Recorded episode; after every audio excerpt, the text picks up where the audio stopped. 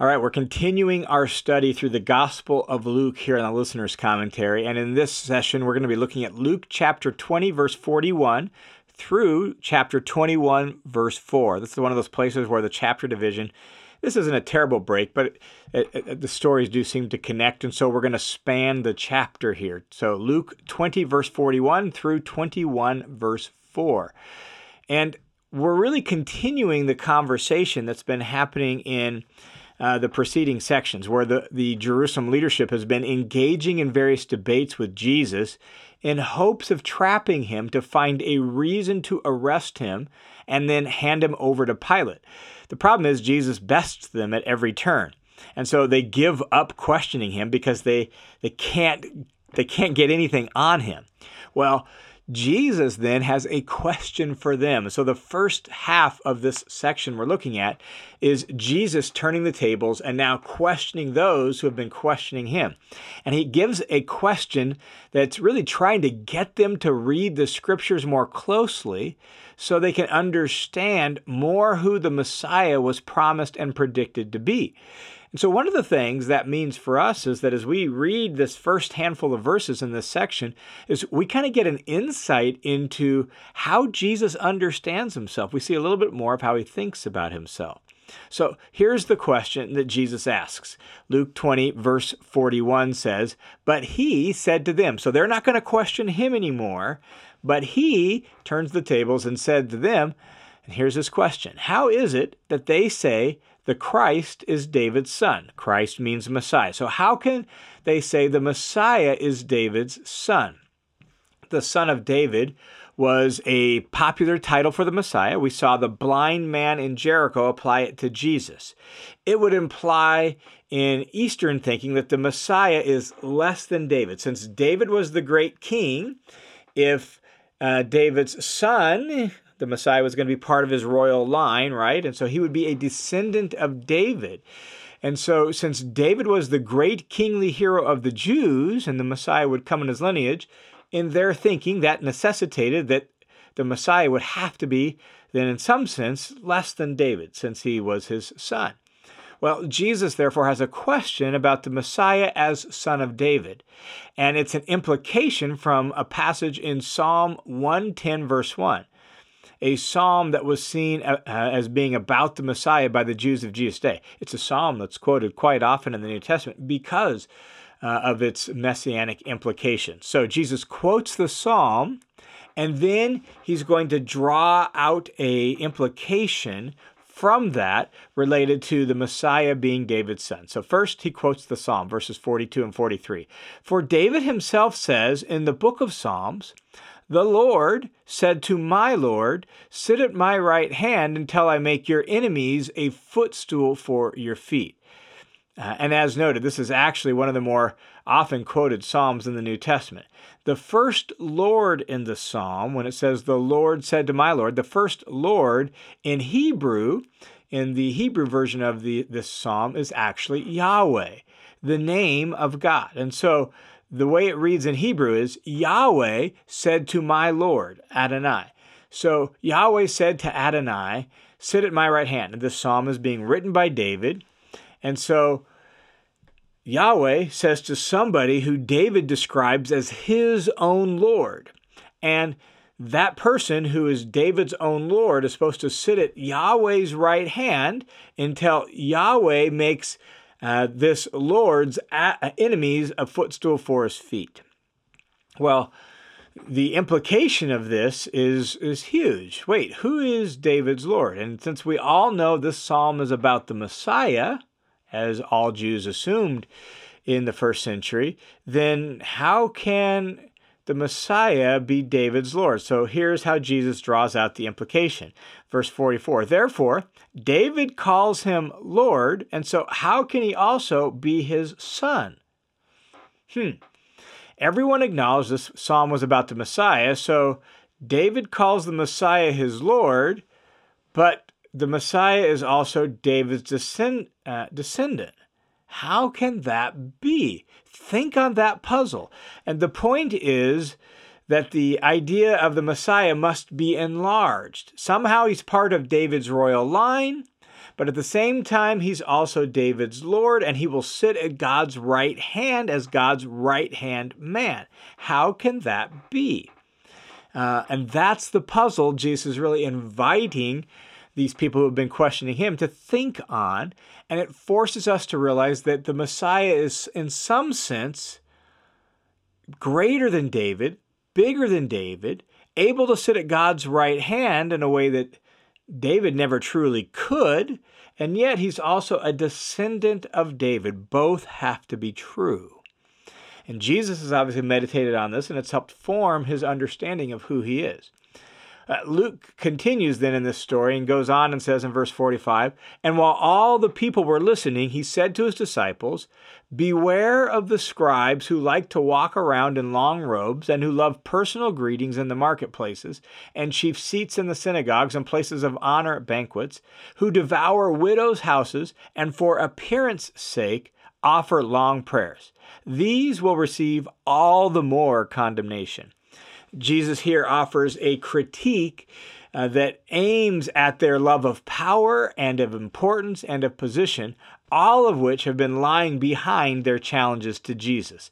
They measure their status and their importance and their identity in the kinds of things that Jesus talks about here. So he says, Beware of the scribes one category of religious leader who like to walk around in long robes, uh, probably more referring to like the tassels at the end of their robes, which were a mark of their piety. And so they walk around slowly in long robes with long tassels on them.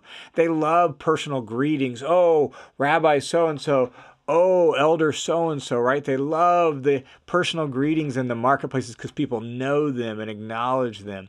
They love to sit in the chief seats in the synagogues, those seats of honor that are reserved for people who teach and who lead and who rule in the synagogue. And they have this love of uh, giving those special places. And they love the places of honor at banquets. Sit up here because you're so important. And so all of this speaks of their own love of uh, prestige and prominence and sense of importance and having people acknowledge that. What's more, they devour widows' houses. Uh, what he seems to be getting at there is that their wealth and power has, has come from taking land and homes from widows rather than standing up for them and protecting them, as the law itself told them they ought to do. That seems to be what he's getting at when it says devour widows' houses. It just refers to this idea of, well, you can't pay your rent or your taxes, so we'll just take back that house and we will uh, foreclose on it and it'll be, you know, we'll take it again and it'll be ours again, right? That rather than actually protecting them. Um, the warning is addressed to disciples, so it's saying, he's not saying this to the scribes, he's saying it to disciples, don't become like them. Don't don't become like these guys. Watch out for this kind of stuff. Watch out for this false, self serving form of religion it gets, he says, all the more condemnation. Now, this mention of widows and their houses being devoured by these powerful and greedy scribes leads right into the next story that shows up in the first four verses of chapter 21. So let's span the chapters and pick up in Luke 21, verse 1, where Jesus says this Now he, Jesus, looked up and saw the wealthy putting their gifts into the temple treasury, and he saw a poor widow putting in two lepta coins. And so they're teaching in the temple where all this is going on. Jesus happens to see the rich and the powerful and the wealthy putting all their coins into the temple treasury, dropping in huge, you know, handfuls of coins, emptying out their money bag full of coins into the temple treasury. And then, in contrast, here comes a widow, poor, poverty stricken, and she puts in two small coins, literally, as translated here, two lepta coins. The temple treasury probably refers to an offering box. The Mishnah actually refers to 13 chests shaped like a shofar horn in various places around the temple to collect offerings. And so, if that was the case even in Jesus' day, we're talking about something like that. And this woman comes and she puts two lepta coins into it. Leptas were the smallest coin in circulation. A, a lepton was worth about one one twenty eighth of a day's wage, like virtually nothing. Like you know, you're talking about less than like right like hardly anything. It's barely even a penny.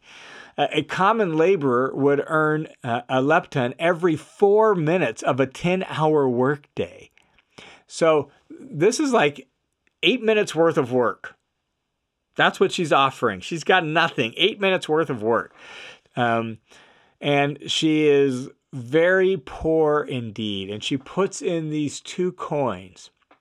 And here's what Jesus says about her in verse 3 He said, Truly I say to you, this poor widow put in more than all of them, than all those wealthy persons dumping in handfuls of coins, emptying their money bags into the offering box.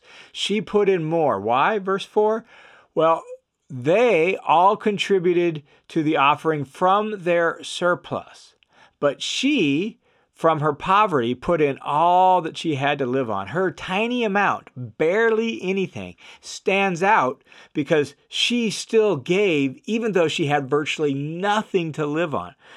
She has nothing to buy bread, nothing to buy an apple, and she still put money in the offering box. And in contrast, those others who in their greed devour widows' houses, um, and thus put in large amounts of money, this widow, she gives in trust and worship of God, not sure if she's going to have enough to buy her next meal. And this simple little story helps us see what Jesus values. Jesus doesn't value religious show. He doesn't even value huge gifts, as nice as they are and as helpful as they can be for taking care of the poor and maintaining religious uh, uh, services and practices. Jesus is really not all about that. What Jesus values is humility and faith. And that's what this woman models humility to come and depend on God and trust God even with her little, and faith that gives itself wholeheartedly. And this woman gave herself wholeheartedly.